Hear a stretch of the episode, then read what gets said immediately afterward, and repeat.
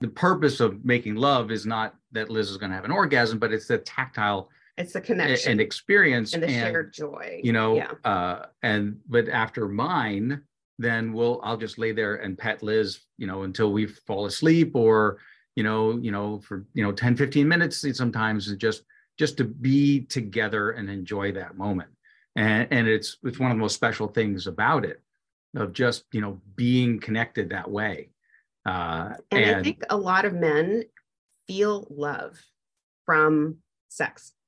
And I think a lot of women don't realize that how how important that is to to to feel uh, desired or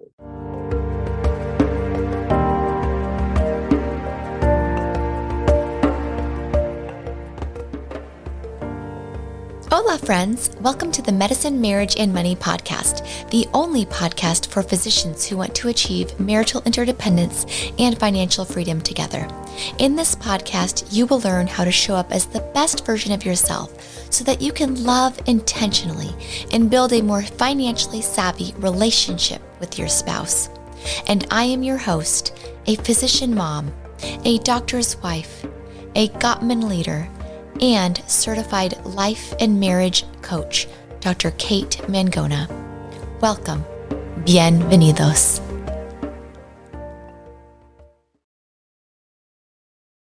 Please help me welcome our special guests on today's episode of Medicine, Marriage, and Money, Doctors Liz Trainer and Charles Stillman. Dr. Trainer is a pathologist by day, mental health warrior by night, and really just a human at all times, normalizing discussions on mental health among women physicians. She's a podcaster, the founder of Mind Surfer MD, and her loving husband, Dr. Charles Stillman, is a radiologist, aka Dr. Chaco. Together, they have a blended family with four children and have been madly in love for 11 years. So take it away. Let's welcome. hi.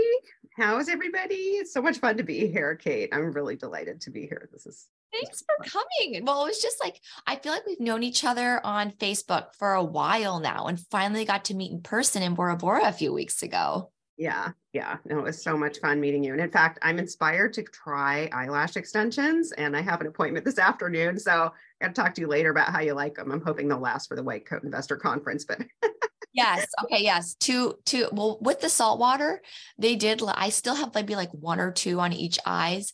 Yeah. But um, yeah. Let you let me know. We'll talk Okay. about it. okay, we'll talk.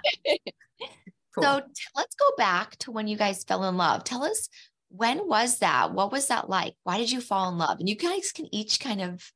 Oh, look, you you're showing a little picture. my my husband for our first anniversary literally hired a sketch artist to commemorate our first date at Cafe Borrone, which is like our favorite place in Menlo Park, California. I had all my match dates scheduled like in a row at this wonderful coffee place. i was i was number two of three he was number two of three. I had actually had a hike in the morning and then I had one right after him. But I was like, this guy is going to be the winner, and I really had to squeeze him in. Um, but he even put the date that we met. It's 6 'Cause 10 I'm- 12. i'm terrible with anniversary dates and so it's not Yeah, 6 10 12. That's the day we met. Oh, wow. And it was magical. Tell me, Magical what, what about it? Like, how do you so he was number two of three? Uh, well, let me back up. I um, had dated many frogs after a very painful divorce, um, and it was the worst five years of my life. And when my marriage dissolved, the day I knew it was over, I had three thoughts. One is, what about my health insurance? As a physician, it's crazy, right? We don't have our own health insurance. Um, number two, what about the Mediterranean cruise and Disney we were doing in the spring? And number three, it's going to take me five years to fall in love again. And I met my husband almost five years to the day that my husband moved out. I, call, I still call my husband. He's like my husband. I have two husbands. I love my husband too. Um, but um, I was going to meet four friends one night. Every single one of them canceled. And I was like, God damn it, I'm just going to go on match and entertain myself. Right. And the algorithm, because it has you rate a bunch of guys to figure out what you like. And the algorithm said, well, you might like this handsome doctor. Yeah, yeah. His profile was, yep, I'm a Jewish doctor. Your mother would be so proud. And I just thought his profile was hilarious. Like the first sentence was, my kids are the most important thing to me. And if you don't get that, we're not a match. And I'm like, this is, I love this guy already because I feel the same way about my kids. And um, the other funny thing is I had hired a very high end, expensive, like $15,000 dating service. They said what I wanted was impossible and that I eh, was unreasonable. Basically, you know, they said, you know, we can only get you somebody who's like 10 years older, who lives in San Francisco, like an hour away, you know. Eh, eh, anyway, they set me up with a bunch of losers. and then I finally went to match.com. I got exactly what I had ordered from the universe. And this is the other funny thing I love to tell. Um, I had a therapist who suggested I literally write a letter to myself about everything that my future fantasy husband would be. Yes. Every detail, down to looks like Matthew Broderick and makes at least $300,000 a year. Lives within five miles, loves his kids, thinks I'm gorgeous and sexy just the way I am. Mm-hmm. And loves nature hikes, you know, like all that outdoorsy, athletic stuff. Um, is funny, right? That was really important to me to share my goofy sense of humor. Um, and anyway, forgot about this note was cleaning out the purse a couple years after we married and found this note. And I tell you, Kate, he's every single thing to the T. She showed me the, the letter and it was frightening Uncanny. Uncanny. At, at, at how accurately it described me. and so How, I, I feel long like I've, I've been manifested by the universe. Like I had a whole life before I met you. I'm a real human being. write this down. How many years before you met him did you write it down? uh, about three years before we met, because it was right after I was in love with this wonderful pathologist. He was so sexy and funny, but he was a poly, he was a polyamorous. He had other girlfriends on the side and didn't know about it until he had a stroke. Met his other girlfriend when he couldn't see me out of his right eye. Saw him kiss her in the hospital. And I'm like, I am so out of here. So it was after that. And that was about, uh, I don't know, 2010 or so that I started working with this hypnotherapist. And that was one of her suggestions when I was really, really depressed. Um, and so it was about two years before we met that I did this, this, this exercise. And so, you know, we met some friends in Bora Bora, they're physicians who are like scared to kind of get out in the dating scene. And so, my homework for all of them is you go home right now and you write out exactly what you're looking for down to the T, what they look like, where they live, what they like to eat. Like one of his things was, I love sushi. I'm like, oh, yeah, you're my guy. um, and and then the second thing is having the courage to step out there. I remember walking to our date and thinking, I just want to stay home and read the New York Times. This is terrifying. I would be much happier just sitting at home and reading the New York Times and not having this terror of putting myself out there again. And I'm so glad I jumped, right? It's like Bora Bora. It's like having the courage to just jump off that balcony, you know, 20 feet off the water and just having the courage to jump. And because I was willing to jump, the universe delivered. So Oh my gosh. Okay. Every single thing you said just now, just like, okay. yeah, Dr. Dr. delivered. Chaco, Dr. Chaco, you tell me, how did you? I mean, okay, yeah, what's not to love about everything, right? I'm very lovable. He is. He told me the first date. He told well, me. okay. d- d- um, Okay, I'll- all right. I, I know what you're going to say. I'll, Okay, I'll okay. tell. I'll tell that part Yeah, of the back story. off, back off. So, um, so my experience uh, on online dating was very different than Liz's, and this is something Liz talks about all the time. I'm not really stealing her thunder by saying this, but when I was a younger man, I uh, was very shy.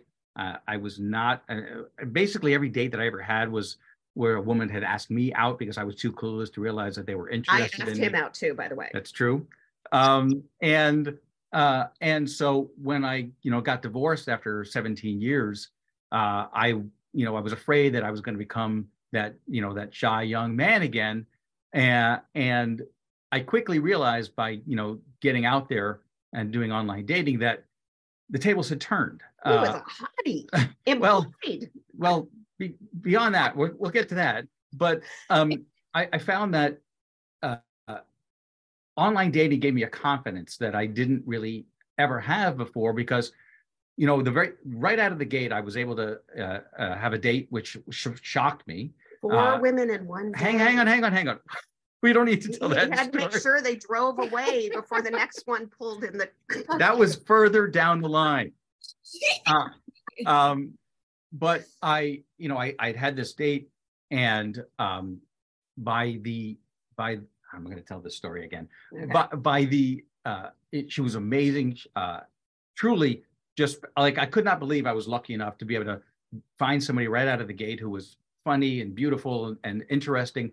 Uh, she was also 15 years younger than me. Uh, and uh, on on our third date, she said to me, uh, "I'm in love with you," and I said, uh, "That's nice." Uh, and she said, "Oh gosh, you're not ready to say it."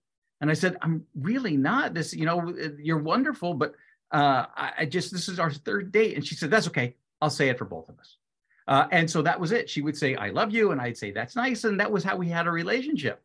Um, and uh, eventually, um, she was living very far away. She, I'm here in California. She was living in Minnesota. And, uh, and I, you know, I, she said, you know, I'm, you're always flying me to California. Why don't you come out to Minnesota and meet my friends? I'm like, great. So we went out to Minnesota. We had a lovely trip. Uh, her parents refused to meet me, I think because I was a lot older and they thought I was trying to take advantage of the little girl. And um, she uh, sold real estate. And so I love looking at houses. So she showed me this beautiful house, which would have been $10 million in California. You know, it was like, you know, $400,000 out there in Minnesota. We're standing in the kitchen of this beautiful house. And she puts her arms around me. She says, This is where we're going to raise our family. And I said, I already have a family. Uh, and uh, it quickly became obvious to me that she wanted to make babies with me. And I'd had teenagers at that point, didn't really want to start another family. So one of the most painful things I ever had to do was to say, look, you're an amazing person and you're going to be an amazing mom, but it's not going to be with me. And so the first relationship I had out of the gate, I find a, a beautiful young woman who tells me that she's in love with me, and I have to break up with her. And you got a vasectomy right after I that. did. My friends were like, dude, you gotta, you gotta get a vasectomy. That's what I did. And so um so so then I'm like, oh gosh, you know, I got just crazy lucky. Uh, and this will never happen again. And it happened again. And truly, the very next woman I dated on our third date told me that she was in love with me. And uh, and I'm like, this is this is insane. And I said, that's nice. And she seemed to be okay with that. and uh, then we broke up. And it, believe it or not, it happened a third time, uh, where a woman on the third date said that she was in love with me. So fast forward now to that date there on the, on the cartoon that Liz just showed you at Borrone's. Um, we meet, and our very first conversation, I say, all cocky now, I say to Liz, be careful. Women fall in love with me by the third date. So I reminded myself, if I fall in love with him, I'm not going to tell him until the 10th date. Well, what date did you fall in love with me? Well, I fell in love like on the fourth date. It was the fourth date, but but she didn't, I didn't tell him until the eighth date. And when she told me, she was the first person that I said, I love you back. And I started crying. What? Oh. Okay, back up here. So with that first girl, did you tell her you weren't, you didn't want to have a family? Like when, what, and what is your advice to other people? Like, do you talk about that on the first date or do Not, believe it or not, that's so, such a great question because uh, Narrow, I your- had to- narrow your age I had to, I had to change my, my Match.com profile. profile to say, let's, 20 to 60. Because Well, he thought he couldn't get a date. I did He have to change- yeah. it. yeah, my, my age range, because I really thought I was never going to get a date. So my age range on Match was 35 to 61, hoping that I was 44 at the time, hoping that somebody in that range would find me interesting and within 500 miles, and I could narrow that eventually. So, but uh, after getting some confidence and being able to find, miles, uh, being able to find some dates on online dating, uh, I, I could narrow those parameters. And I actually had to change my Match.com profile to say, let's not talk about marriage on the first date. Uh, and because it became a, a- an issue, uh, you know, and and I really felt like uh, that. Okay, I'm an I'm a nice guy, you know, I'm an interesting guy with a job, uh, but honestly, it became it became obvious to me that I'm I'm a physician, and I wasn't. I actually did not want to date. I had two rules online dating: no doctors and no cats. Okay. Liz was a doctor with a cat. I So didn't, I didn't like my cat. I wanted an excuse to let go of the cat and return it to the shelter. So, right. So we eventually got rid of the cat, but I did. I felt bad about it. God, I wanted to get rid of it a year before you let me get rid of it. But it became obvious to me when I was online dating that you know I was a physician and fairly well off, and that I was He's I allergic always to cats, I am by the way. And he was But- hiding it for a year. And when he said, Can you take the cat out of the room? And I'm like, Oh, I- I'm busy. Can you just carry the cat out? And he looked at me and he said, No. And that's when I got how much he was hiding this from me. He was piling up on, you know, all those. taking all the allergy meds and the The allergy Flonase and meds. everything. But Oh, um, but back to back to the online dating, which is the point I was going to make. Sorry. was that no, it's fine. Uh, is is that I was never sure with these women that were falling in love with me if they were. Uh, you keep putting it on the on the on the desk elevator. Uh, I'm gonna bring the desk back down. Standing desk, but Um, uh, I was never sure if these women were truly in love with me or if they were looking at me like a, I was a meal ticket. Yep, yep. Uh, and uh, and so that always clouded, you know, that the relationship a little bit. so that's another tip for me, ladies. You want to date somebody who's in your finance bracket. Well, okay, so Liz says that, but in fact, uh, Liz and I are not in the same bracket uh, at, at all. Uh, at, least we weren't when we were dating. But Liz, not even close. When when we first started dating, uh, Liz was worth way more than me, uh, and uh, Priceless. What can I say? just financially, just from you know from the contractual aspect of a relationship. And so when I realized that I wanted to spend the rest, poor. I had advantages. That's I'm true. very fortunate. My parents paid for my education. and you had a very well-off ex-husband and Yeah. and all this other stuff. And Yeah. so so when it became obvious to me that I wanted to spend the rest of my life with Liz, I came to her with a prenup.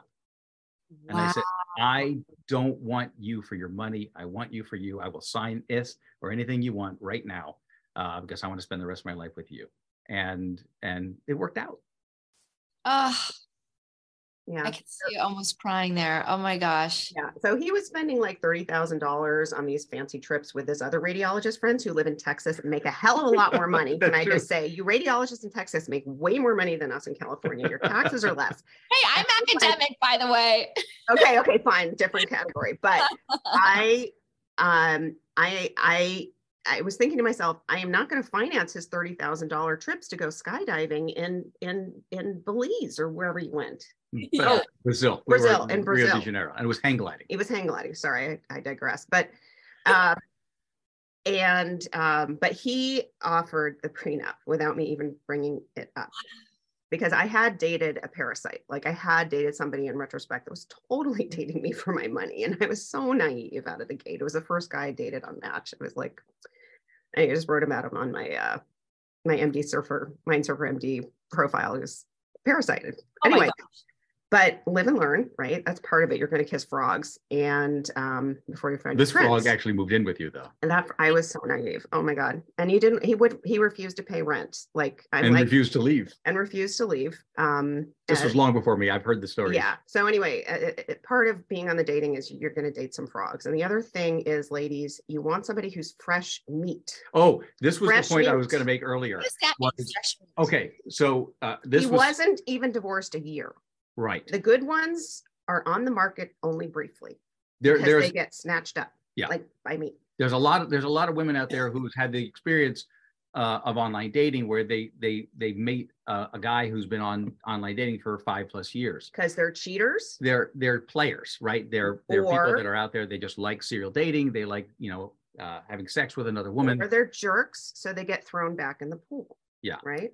Okay. Whereas so I'd find is- say yeah. ninety percent are jerks or cheaters, and you only got there's like ten percent. You look for the fresh meat because those are the good ones. tips. This is really good And tips. also, and also, you must be on good terms with your ex. Oh, that yes. speaks volumes. Yeah, and in fact, one of my favorite things of all time is the fact that, uh, well, first of all, I I had had I dated some women online dating who were having screaming fights with their exes, and they'd been divorced for five don't have the years, and I. I have no time in my life for that kind of drama.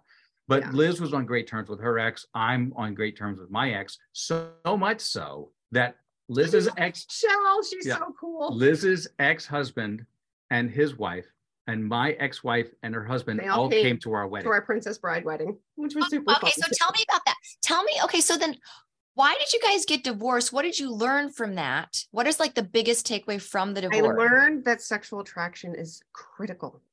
Well, hang on. That wasn't the, the question was, why'd you get divorced? Well, that's because I, that's why we got divorced. Well, that's not all of it, I wouldn't think, but Well, that was most of it. Okay. Okay. what about for you, Dr. Chaco? Um, okay, so uh my situation was very different. I am uh um so you didn't really get my bio, so I'll I'll, I'll hit the the quick the quick highlights of the bio. Uh, I just retired from the military as a full bird colonel after 30 years of of service. Oh, wow. Thank you. And thank you. Yeah, my, I would do it all again. It was it was an amazing it was an amazing time. He was in Iraq. And well, you got that's deployed to Colorado Springs, I best did. deployment ever, but you did spend a year in Iraq. So- Yeah, I, s- right. I was, I was in Iraq 07 to 08. And when I came back from Iraq, it was clear that my marriage had, uh, had basically run its course. Uh, and it was, a, we were having some difficulties before I got deployed, but by the time I got back, it was obvious to me that, You weren't having any sex. well, we don't have to talk about that. that's the um, part. But regardless, it, there were, that was more of a symptom. It was a sign, not a symptom of the, of the There of was- the ending of the relationship. So Yeah. uh yeah, so it it was clear that that She was- relationship had run its yeah, course, and yeah. we decided at that point that we were going to depart as friends. Okay. Probably one of the hardest things I ever had to do was you know break that news to the kids, you know, but they they handled it really well, and so much so that and like I said, we we remained friends. I I after the divorce, I moved out, uh, you know, to Sunnyvale, California. Then I moved over to the East Bay, and then the house literally right next door to my ex-wife Over the fence. came available. Quite literally on the same side of the street, it was only a hedge separating the two houses. Wave at from the kitchen. And uh, right, we could see each other through the through the kitchen window. Uh, and when we would have joint custody of the kids, so the kids would just walk around the hedge, depending on whose parents' turn it was to be with. It, it worked out really well. Uh, yeah, so But the Palo Alto rents were too high. So that's once true. once Chuck was established in a cheaper house and like an old Eichler rundown, you know, much lower rent than the one that Yep. you guys were living in. She moved to Cupertino. So Yeah. but they had the Palo Alto schools. then. you know, I had been Yeah. dating all over, uh, you know, California, and I finally narrowed my search pattern to just, you know, California. Um, and then Liz pops up and emails me and, you know, asks me what my specialty is. I said, I'm a radiologist. She I says, said, well, "Hi, Dr. Chaka. What's your specialty?" Yep. Normally, Dr. Liz. and she says, you know, she's a doctor. So I was immediately suspicious, but it turns out she lived three miles. I'm suspicious of you too. I was like, "Oh, he's probably a surgeon who has a horrible life." Yeah, What were you suspicious of? A female physician, I guess. Um, so I, I would, for the same thing that Liz was suspicious of, which is, uh, I didn't, Overworker. I'm a laid back guy, uh, and I don't want a type A personality. And a lot of doctors that I know are very type A. They're you know, and I didn't I didn't want that, and that's kind of why I was just no doctors in general. Uh, but when I found out Liz was a pathologist, I'm like, oh, that that could be I as laid back as so me. psyched to find out you were a radiologist. Uh, I'm like, "Oh, rad path correlation." Yep. And oh, we've had some amazing conversations at the dinner table. I had a myxopapillary ependymoma today, and you're like, I did too. Quite Histopathologic sampling is We're- recommended. very very few people that would sympathize with with that kind of conversation but uh but but liz was actually less than three miles door to door from where i was living uh i know Just Proximity. absolutely And insane proximity. That's my other tip, ladies. Make Proximity, fresh meat proximity. Yeah. Okay, and then save the marriage discussion to the second date. The marriage and discussion. When do we have that discussion? yeah that that was after we we both you know said that we love you to each other That's and funny. We a year after we've been dating, we were driving to a weekend in Half Moon Bay, and we drove by a bail bonds place. It says we do weddings, and I said, "Oh, honey, we could get married there." And I wasn't even thinking, like We hadn't discussed marriage at all at that It was like, oh shit, I just blew it. Like I just basically proposed to him, and I didn't even mean to. so then that weekend, we were at this beautiful um, uh, woodworking shop. Uh-huh. And I was like, oh, I love this jewelry box. And Chuck came over and he looked at it. He said, this might make a really nice wedding present. that was the first hint that i gave to liz that i was considering marriage as well And he said, don't ask. I'm the guy. i have to do the asking I'm the guy.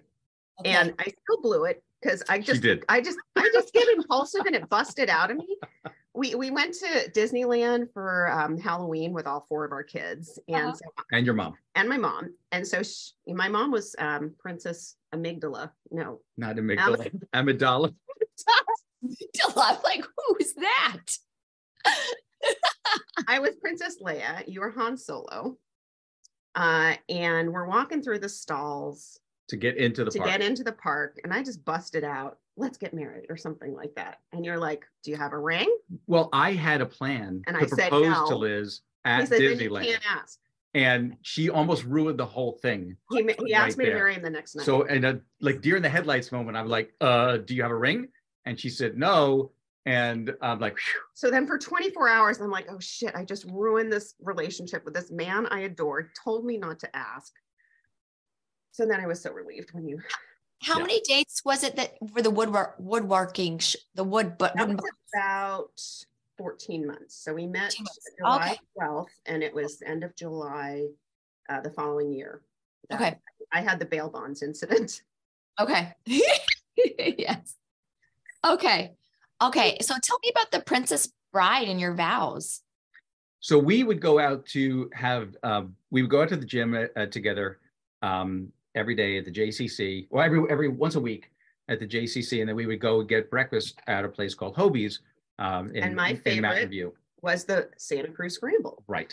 and we were fantasizing about could we do a destination wedding and then when i was eating the santa cruz scramble i was like "Oh, we should just do it in santa cruz because then our friends could still drive there and it's sort of like a destination like people would want to come and and I um uh I had a little sports car and I was uh driving down uh, Pacific Coast Highway down towards Santa Cruz on Highway 1 and I just pulled over the car randomly and I got out to walk down toward the toward these to where the beach area is and I came upon the most spectacular beach I'd ever seen in my life. Uh, it's shark still tooth beach it's called it's shark yeah uh shark, shark tooth or shark fin cove Uh, one yeah of those shark, shark but tooth it's in beach Davenport Cove, uh, just north of Santa Cruz, 11 miles between north. yeah, between between Santa Cruz and Half Moon Bay. And I walked down, and it was just jaw dropping. And it was the side of the beach are these sheer cliffs, which I jokingly call the cliffs of insanity, which is a which is a, a scene from the movie The Princess Bride. And so listeners you got to watch the princess bride if you haven't seen it it's the greatest movie of all time. oh highly quotable And so as Liz and I were sitting at Cult Hobee's classic. restaurant, uh, talking about where to get married, I said, well, why don't we get married at the Cliffs of Insanity? And then it was like, well, why not just have a whole Princess Bride themed wedding? Well, it, backing up, um, we started interviewing cake people in the Santa Cruz area, and this one fancy cake maker who was way out of my price range, we didn't use her, um, had a book of cakes, and one of her cakes was a popcorn cake. Like we love going to the movies, and I was like, why would anybody want a popcorn cake? You know, like the big popcorn movie bucket with Yes. you know, and she'd use like fondant to make the damn popcorn. And I'm like, I could hire somebody. Well, it was at that moment that it dawned on me, oh my God, we really should have a Princess Bride wedding because it's like using a movie theme. And uh, that that's and so we did have a popcorn cake as well as a three-tiered as you wish Which was a lot, another line from the movie. cake. That was that was Westley's way in the movie of always saying he loved Buttercup, Buttercup. Yep. Which was Robin Wright Penn's first movie, by the way. back when she was just Robin Back Wright. when she was just Robin Wright. Yep. And so, so that's how the that's how the Princess Bride wedding came. And then we had a bunch of our friends. We had a, the whole theme. We dressed up in costume. Uh, we had uh, videographers and drones. I, uh, I, I was like writing and costuming and directing a film. It was like this wonderful creative outlet for me for a year. Like you kind of just showed up, but I really did. yeah. But, you know, like designing, you know, the invitation with like funny movie quotes, like, you know, you'll fall in love at first sight, or, you know, like, uh, anyway, just had so much fun designing everything from choosing the food names to like It's beautiful. Fezzik, Fezzik soda Oh, or you know, silly, silly things. Lamb chops. The lamb chops were um The mutton, mu- the mutton, mutton, mutton chops. chops from the from we had the impressive clergyman, our friend dressed up as the impressive clergy, her Mhm. husband the mutton chops. was- she is a big surprised me with the guy. mutton chops. who, who was dressed up as Fezzik, and it was just it was really Yes, was your exes were there. I I dressed found I found real Catholic um like robes on Vestments, yep. Etsy. but the the the miter for the bishop's hat was like 500 bucks to get a real one so i got the $20 you know halloween, Halloween one costume, from right. amazon um, but it, it looked great it all worked um, We have I've some seen the pictures. I've seen. Yeah. You need. A, We have a I- whole I- video. yeah Okay, yes, I that's what I've seen. yeah I need a picture so that when we post this, I can I can share that for people. Absolutely. And now- Absolutely. Let's move into. Um, are you guys ready? well i was thinking i want to give you the link for the the five minute highlight because it's so funny and you could put it in the show notes if people want to see Do it. it's like Yes. we used real princess bride music i had a drone who was getting great footage of the the cliffs of We'll insanity put those in the show notes for sure. it's funny it's I what I want to find out more about is because we you've already talked about sexual attraction multiple times, and I know you're going to share some sex tips with us, and I um and mental health. I want to talk about mental health and you know why that's so important to you and how you guys um talk about that in your marriage. How Yeah. that This week's podcast is sponsored by our program, Making Marriage Work. The Making Marriage Work program is an eight week online program focused on helping physicians and their spouses from feeling stuck and disconnected to creating more love, passion, and gratitude. The evidence based techniques taught in this program prevent years of pent up resentment, allow marital interdependence, and emotional freedom. We will begin tapping into those hidden butterflies faster together. The course is only open three times a year, so be sure to sign up now at medicinemarriageandmoney.com. Again, that's medicinemarriageandmoney.com. marriage. yeah no it's beautiful because they they kind of tie together right? Because um uh my brain is i like to say i'm mentally spiced. Um my brain works very quickly on a high quickly on a high frequency sometimes. I was saying yesterday chuck it's like i have a high twitch brain and then i have a low twitch brain. And so for months at a time i'm highly functional and i have a lot of fun and i love doing podcasts and talking about sex tips and embarrassing my husband um and Not then possible. and then for months at a time i don't want to get out of bed like i just wish i wouldn't wake up and so um that that experience of being profoundly depressed for the majority of my existence um is something that I know as physicians can be very isolating for those of us that experience depression. And a lot of us, you know, have experienced burnout, which is like another form of depression. Whereas my depression is kind of an internal depression. Like I love my life, I love my career, I, I'm so passionate about what I do. Um, I have a healthy husband, healthy kids, you know, like I have a house. It really, there's, I used to say there's no reason for me to be depressed. And uh, just recently somebody suggested, well, actually, that's, and I would always say, I have no trauma and somebody suggested it was actually Jessie Mahoney, who's another um, life coach that I use. She's wonderful. Um, I said, well, actually, I would disagree. I think you've had trauma all your life. You've been depressed since you were 12, and it's like the brain that doesn't work is the it's like my internal critic, right? Uh, we all have the worst internal critics, but so anyway, um, as physicians, right, we're afraid to to talk about it because some of us can lose our licenses, and and with the um, the ADA non-compliant medical licensing laws that still remain in many states, and um, that's something that I really I really want to change. But also on a short-term basis, um, you know, my podcast and my my Facebook group are about providing us kind of a safe community where we can talk about what it's like and to you know my other goal is just provide simple actionable tips like starting a meditation habit like that really helped me and you know getting your ass onto your spin bike right because if you exercise in the morning you get a 12 hour dopamine boost you get a 12 hour serotonin boost right? So like not exercising is like taking a depressant. And every morning i'm like i'm not taking a depressant i'm working out. Even how no matter how depressed i am i can get my butt on the bike. So um, just simple tips you know like that. And so um, but the point of all this is you know i, I do it, it, is a multifactorial support system right? So i am on medication. I do have a coach. I do have a psychiatrist. I do have my fundamentals every single day right? My my exercise my meditation getting enough sleep. Um, but uh, one of the side effects of prozac is it's very hard for me to have an orgasm. So um, I like to save my orgasms for my husband. Because it's super fun. And he said, said to me, Liz, you know, you really need to practice more. And I'm like, why would I do that? Facebook's so fun. You know, that's like not that interesting to me because like you'd rather be on Facebook than practicing. Exactly. Because truly with the Prozac, I do not have the desire to initiate. However, I read something in Costco once, just flipping open a book by Dr. Ruth, and she said something to the effect of you don't need to be in the mood to enjoy it. It's sort of like getting your ass on the bike, even though you don't want to, because motivation follows the movement.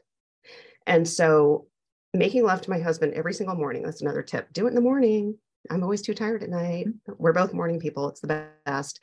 Um, but every single morning, I get to make love to this gorgeous man. And it makes me so happy. It gives me so much joy and I benefit from all the pets. Right. So that's the point that I was going to make is that we, not everybody is lucky enough to to have this situation, but we're both very tactile, and so I am aware that even though he said that in his match profile too, I love pets. okay, not cats. like okay, right. cats and dogs, pets.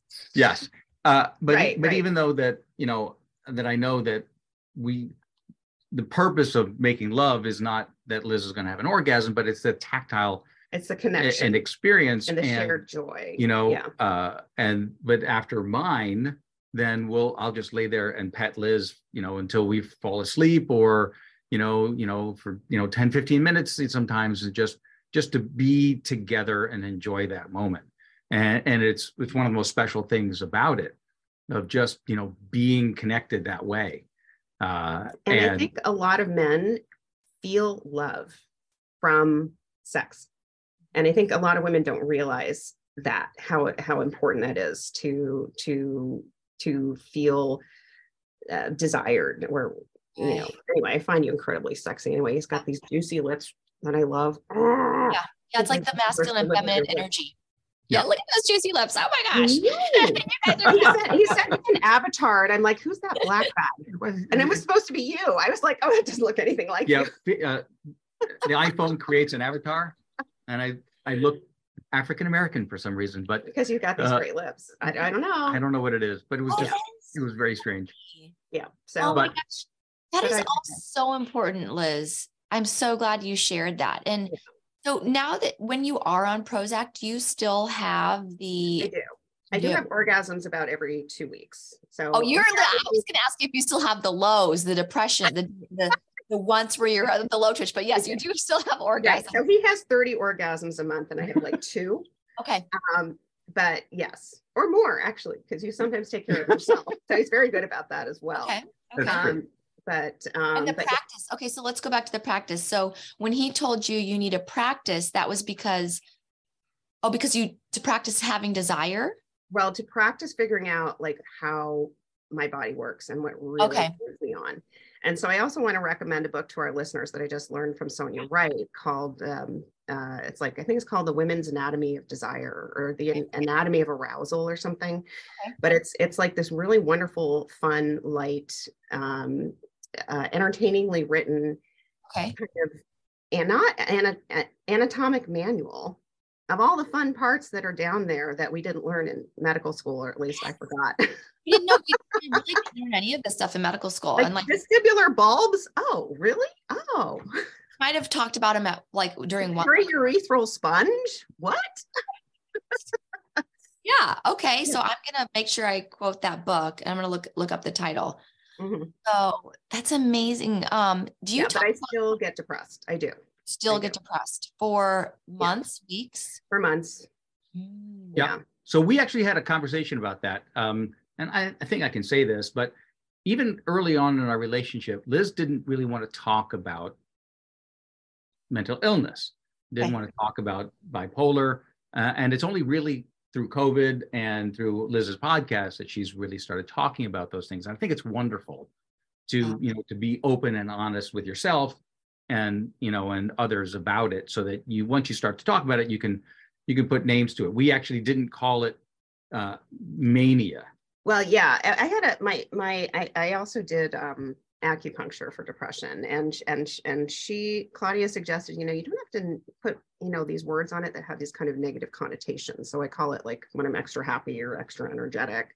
Oh, then i don't feel like i'm you know i'm not i'm not crazy. I don't feel like i'm mentally ill. It's just like my brain works differently sometimes and we Yes. use these labels so that psychiatrists can speak the words and Right. understand the condition but they're just labels and they that we give them meaning that aren't necessarily real right they're they're just arbitrary words that that um anyway so yeah Yeah. so keep talking So uh, it was just that we we started talking about it more openly, and uh, and you know I basically just asked, what are my responsibilities when you're low or when you're high? Uh, and Liz said, well, when I'm low, just be there and you know hug me and hold me.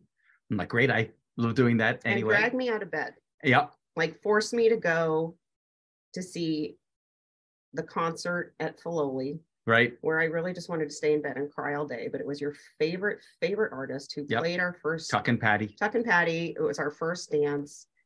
And you had tickets to see this wonderful concert. And I just did not want to go. I was so depressed. And you literally dragged me out of bed in the middle of the afternoon and said, We're going. And it was this wonderful magical concert. And I cried throughout it. But I saw a friend there that I hadn't seen in years who was also crying throughout it. that's just amazing that he asked you too. Like, what do you need? Like, how can I support you?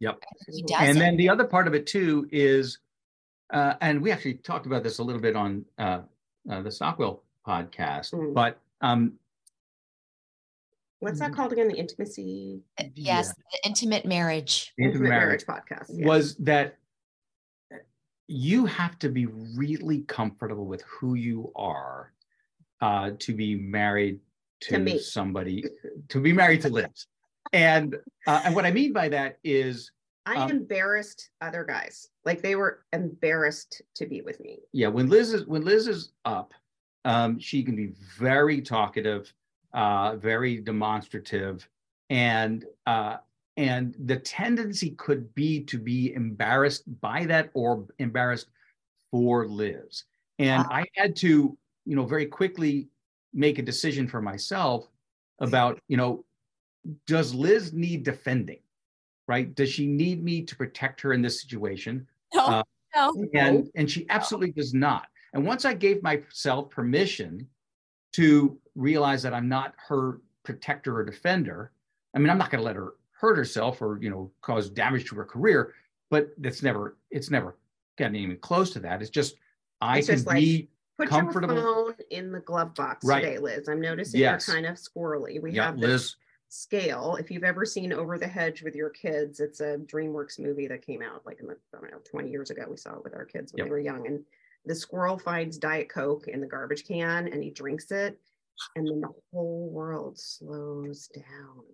And that's the way I feel when my my brain is on fast twitch. It's like I listen to everything on 2x. I'm I'm constantly uh, creating things, putting things together. It's so much fun. we call it we call it the squirrel on red bull scale and so and so when you know liz is on five red bulls you know like okay well she should probably put her phone in the glove box when she's driving so she doesn't get distracted six uh, one time she got to nine and actually actually i got concerned uh, at that point but it's only happened once uh, and You uh, got to nine. You have a scale. I, then we just sort of a, a scale for ourselves the You squirrel make it yourself. the Okay. squirrel on red bull scale you know to where uh, the one through nine is basically you know where we are on the manic uh, Okay, got it. Yeah, but it's, it's not like you drank nine Red Bulls. It's No. just No, no, no, no, no. but but if Like, you yeah one it's- one is like I wish I were dead. Nine is like I'm bouncing off the walls and sleeping two hours a night. right. yes, yes.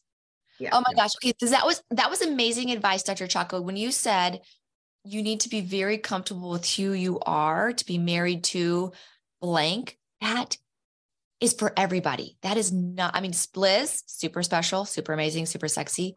Thank you. We all need to be comfortable with who we are if we're married to anybody.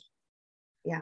Because, right? well and that was you know that going back to my my first marriage you know we we were it was a great marriage but uh it was clear to me that we we had stopped being a marriage of equals uh, it was kind of a almost a, a, parental relationship we had where I had to ask permission to do things and then she felt obligated to grant permission or not grant permission. And yeah. so the the lesson I learned from that is right from day one of our relationship, we needed to establish that we were in a, a marriage or relationship of equals, where we're not going to ask permission from each other to do things and we were going to respect each other's boundaries and it's worked out perfectly. Oh my gosh. when, when people it. ask me, you know, for advice, marriage advice now, that's what I tell them. I was like, from the get go, he loves be um, be a relationship of equals. He loves telling his friends, well, first of all, how much fun we have in the bed, but also like how um how he just adores me because he can do whatever he wants. Like we both have our fun, independent, lovely lives. Yeah and then when it works out that I'm not in Bora Bora and you're not at a golf tournament, yeah, I literally just came back from a golf tournament with my buddies in, in Las Vegas. Liz went to Bora Bora with you and you know with her girlfriends. This and is so critical. Together. But Absolutely. Like, yes, we love go, traveling together. Go play golf. Go. Play golf. I'm going to go to Bora Bora and cry every day and connect and love.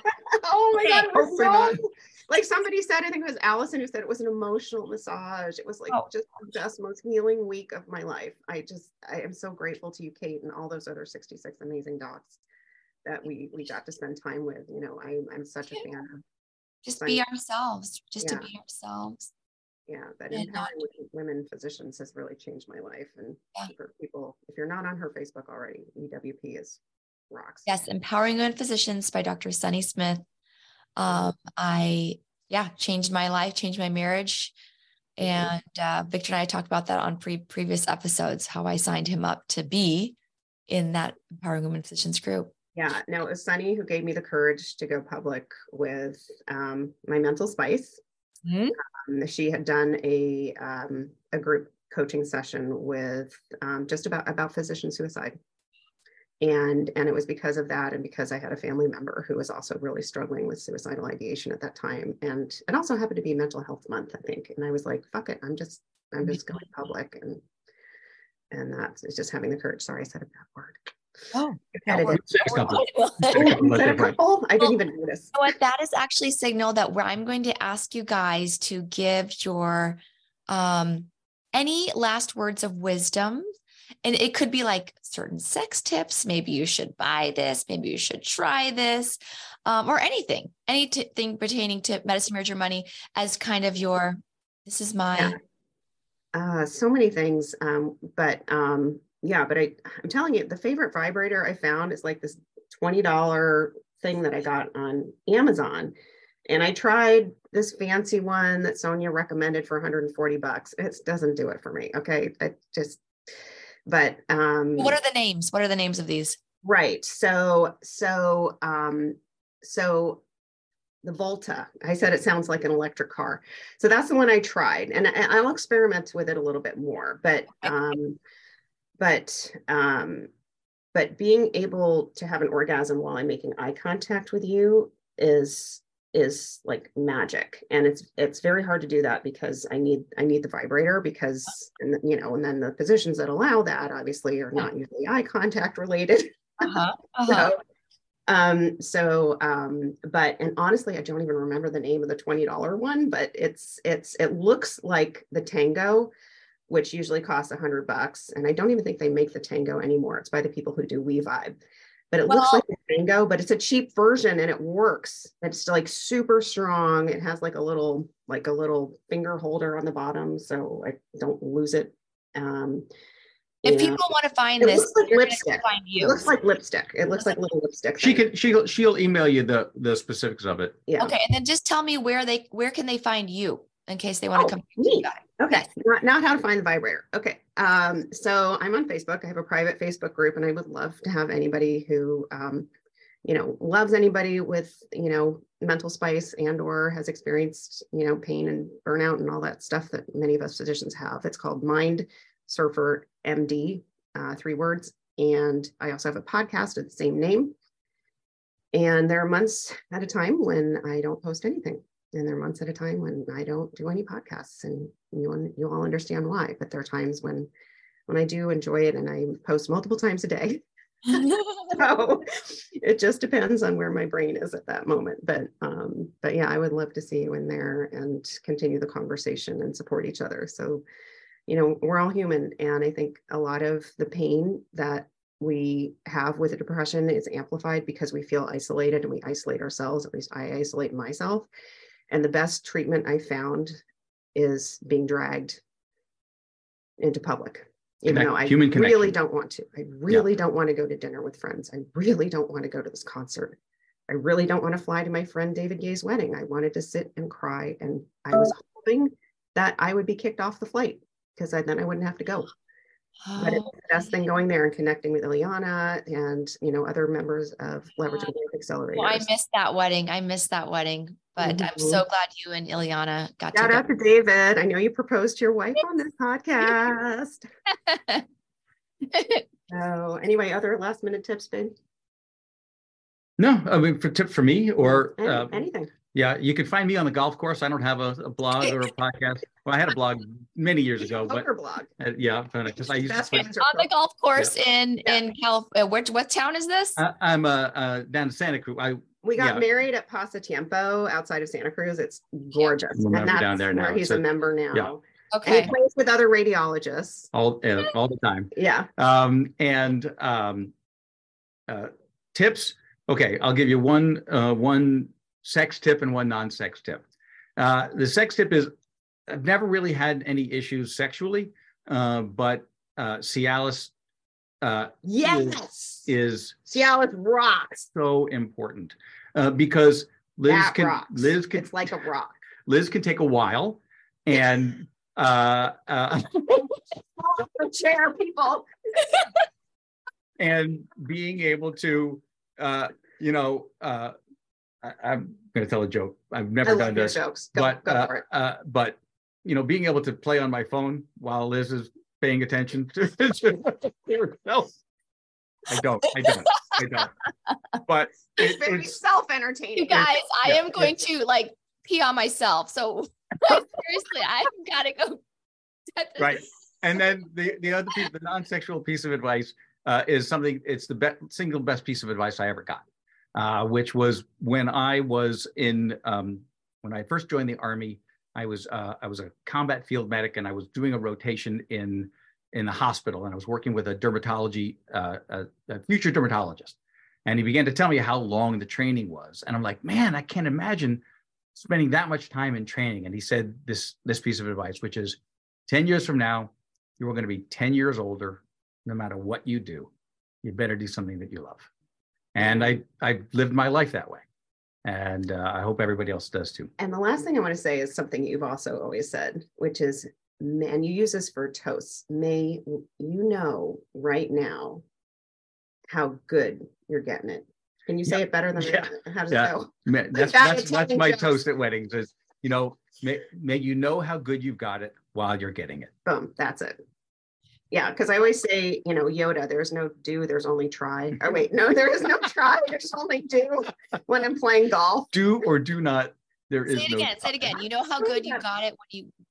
uh, may you know how good you've got it while you're getting it. It's a flashback to it's a, the Bruce Springsteen song "Glory Days," right? Oh, that always Right. I always felt terrible about these people who you know who would reminisce about the good old days, and because they didn't realize it how good it was back then while right they were now, in the experiencing it. moment.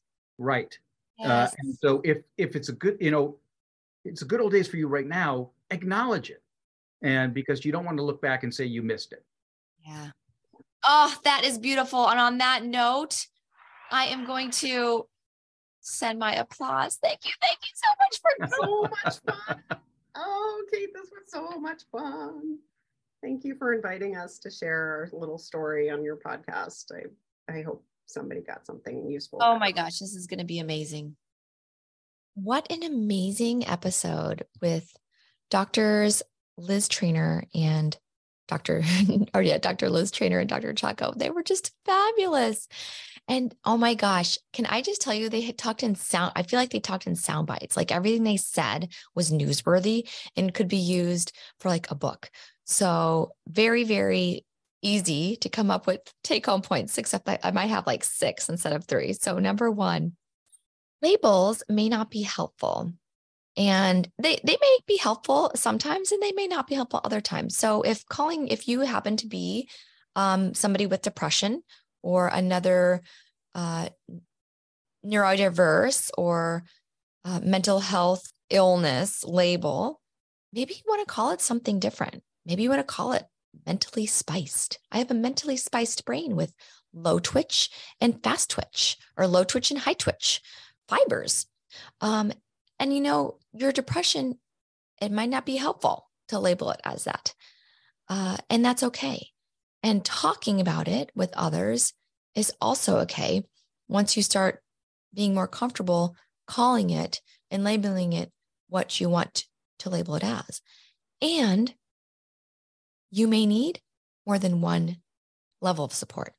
You may need more than medication. You may need more than therapy. You may need a psychiatrist and a coach. You may pro you may need Prozac and sleep. You may need more exercises, exercise and you know, support from family who cares for you. That's okay to have and want and go find all of it. Mental health is extremely important. This was a really good tip that um, not many people suggest, and I love this practice desire. You know, Dr. Chaco tells his wife, go, go practice what it feels like to have desire, to want intimacy. And Liz was so funny. She's like, but I'd rather be playing on my phone. I'd rather be scrolling on Facebook. It's so much more fun. When the best investment in their relationship, or probably one of the best investments in their relationship, it sounds like they're both very um, uh, intimately charged is that maybe she does want to go practice desire to invest herself, her time, some energy into uh, practicing, practicing what that feels like. You know, even though she may not, and she she loved, she gave me this great quote: "You don't need to be in the mood to enjoy it. Do it in the morning, she says. Motivation will follow the movement, just like getting on your Peloton every morning. You may not want to get on that Peloton. You may not want to get up and go outside for a jog or go to your muscle lifting class. But what if you just start, right? What if you're just open to starting for a few seconds, a few minutes? Hmm. Motivation will follow the movement and learning how to spread joy to yourself, to your spouse, enjoying the moment. You need to be very comfortable with who you are to be married to anyone. Everybody, right? We're all humans. We're all going to have idiosyncrasies. We're going to have little things that you may find annoying. You may love, you may you may choose to love, you may love and then it turns into annoyance. So, or you may be embarrassed, right? Like you can choose to feel any of these things. We are the owners of our own feelings. We can't give this away to anybody else. So, not until you have become comfortable with who you are can you be comfortable being around your spouse or another human. That's just it. Like if somebody is making you uncomfortable, you need to examine why it's probably something in your own brain you're not comfortable with. And just recognize that. Okay. Uh, and they gave this great example about how Liz is talkative and she's like a squirrel on the Red Bull scale. that was hilarious. The squirrel on the Red Bull scale. And if Dr. Chaco wasn't comfortable with that, right? If he wasn't comfortable with his own self, Charles, then it's going to be very hard to accept other people for who they are. So all all beautiful points and I hope you guys walk away asking yourself, do I have a mentally spiced brain? What I prefer to call my my brain low twitch or high twitch today? Could I use this squirrel on Red Bull Red Bull scale for myself and just to help in a relationship? Okay, tell my husband, hey, I'm a nine on the Red Bull scale, squirrel scale. Do I want to read the book, The Anatomy of Arousal, and practice what turns me on? Am I comfortable talking about mental health and talking about it with other physicians? Do I make it so that my spouse needs to ask for permission to do things? Or do we have a marriage of equals where we don't have to ask permission for most things? So much love, my friends. I hope you enjoyed this amazing interview. This with Liz Trainer and Charles, Charles Stillman. Thank you so much for coming on. Go spread love and not hate, spend love and connection and openness and vulnerability into the world. So much love, my friends.